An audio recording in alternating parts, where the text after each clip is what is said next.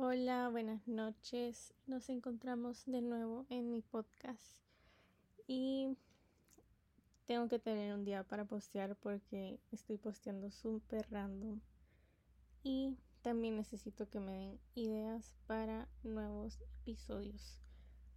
Pero empecemos de una.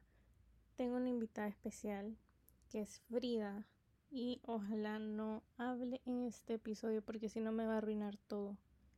Y si no saben quién es Frida, Frida es mi perrita.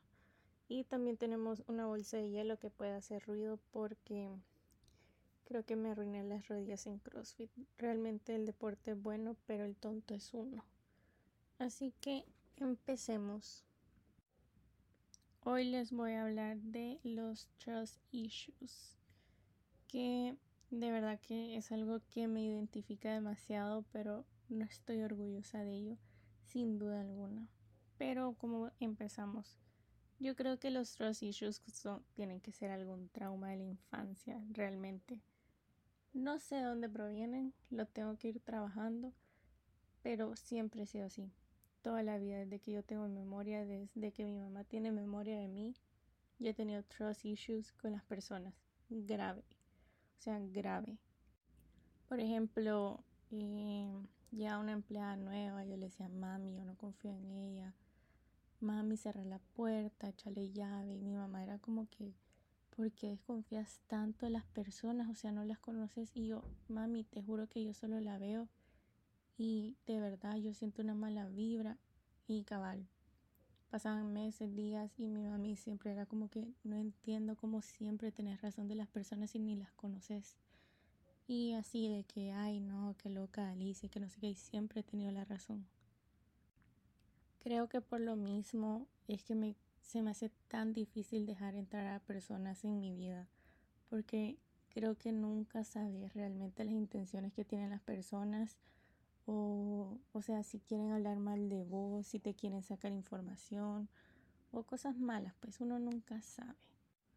Pero creo que esto también tiene que ver con la personalidad de cada persona. Por ejemplo, a mí es que a mí no me gusta que se metan en mis cositas, pero esto no es como que con cualquier persona, sino que hasta con mi familia soy así, que yo no cuento mis cosas o el simple hecho de yo no me meto en la vida de los demás para que las personas no se crean con el derecho de poderse meter en mi vida y opinar cualquier cosa. Pero ya retomando esto de los trust issues, o sea, yo, la gente solo lo toma como que, ay, sí, no confío en vos. Pero simplemente haciendo mi research, no solo es eso, sino que es también de sentirse el miedo de ser traicionado o abandonado. Como que también no crees, o sea, ustedes saben, los trust issues no solo es dejar entrar a personas, sino que también es con personas que vos tenés ya dentro de tu vida de que no me va a traicionar, no que no sé qué, o me va a dejar por otra, o me va a cambiar por otra amiga, cosas así. Y eso no está bien. Pero al final yo no soy un alma sanada. yo no les vengo que hacer, solo les vengo a dar mi opinión.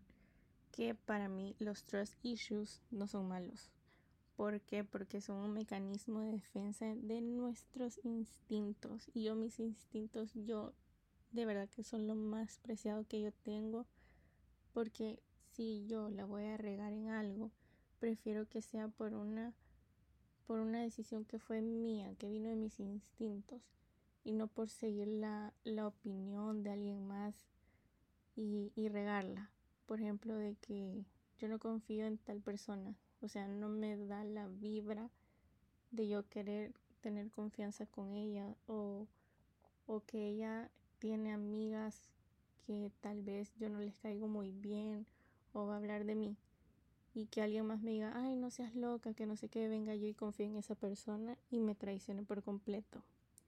Entonces yo creo que uno tiene que seguir sus instintos y no dejarse llevar de que alguien te trate como loca, por ejemplo. Decir, ay, qué loca por seguir sus instintos. Eso nunca lo permitan. Nunca permitan que alguien las haga hacerse sentir locas, locos solo por seguir su instinto. porque alguna señal tiene que haber, algo espiritual tiene que existir, no sé, esperemos que la Dani Schultz hable de los trust issues porque ahí sí vamos a saber la solución.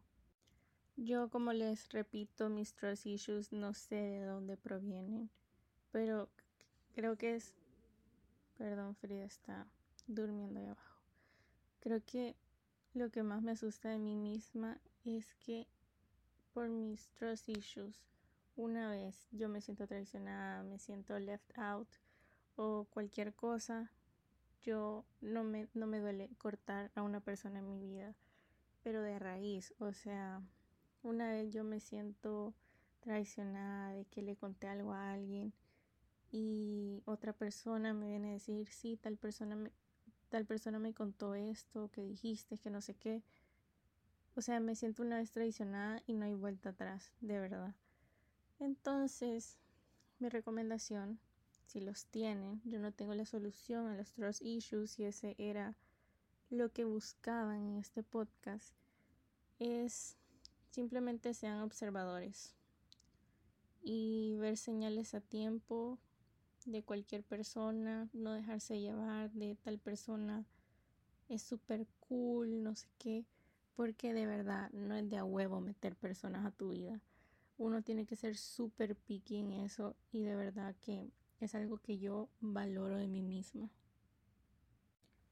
Pero bueno, hasta aquí quedamos y la próxima semana tengo a mi primer invitado, que va a ser Roberto, porque ya me dijo que va a grabar conmigo, así que yo no sé, él ya está obligado. Así que gracias por escuchar hasta aquí y nos vemos en el próximo episodio. Adiós.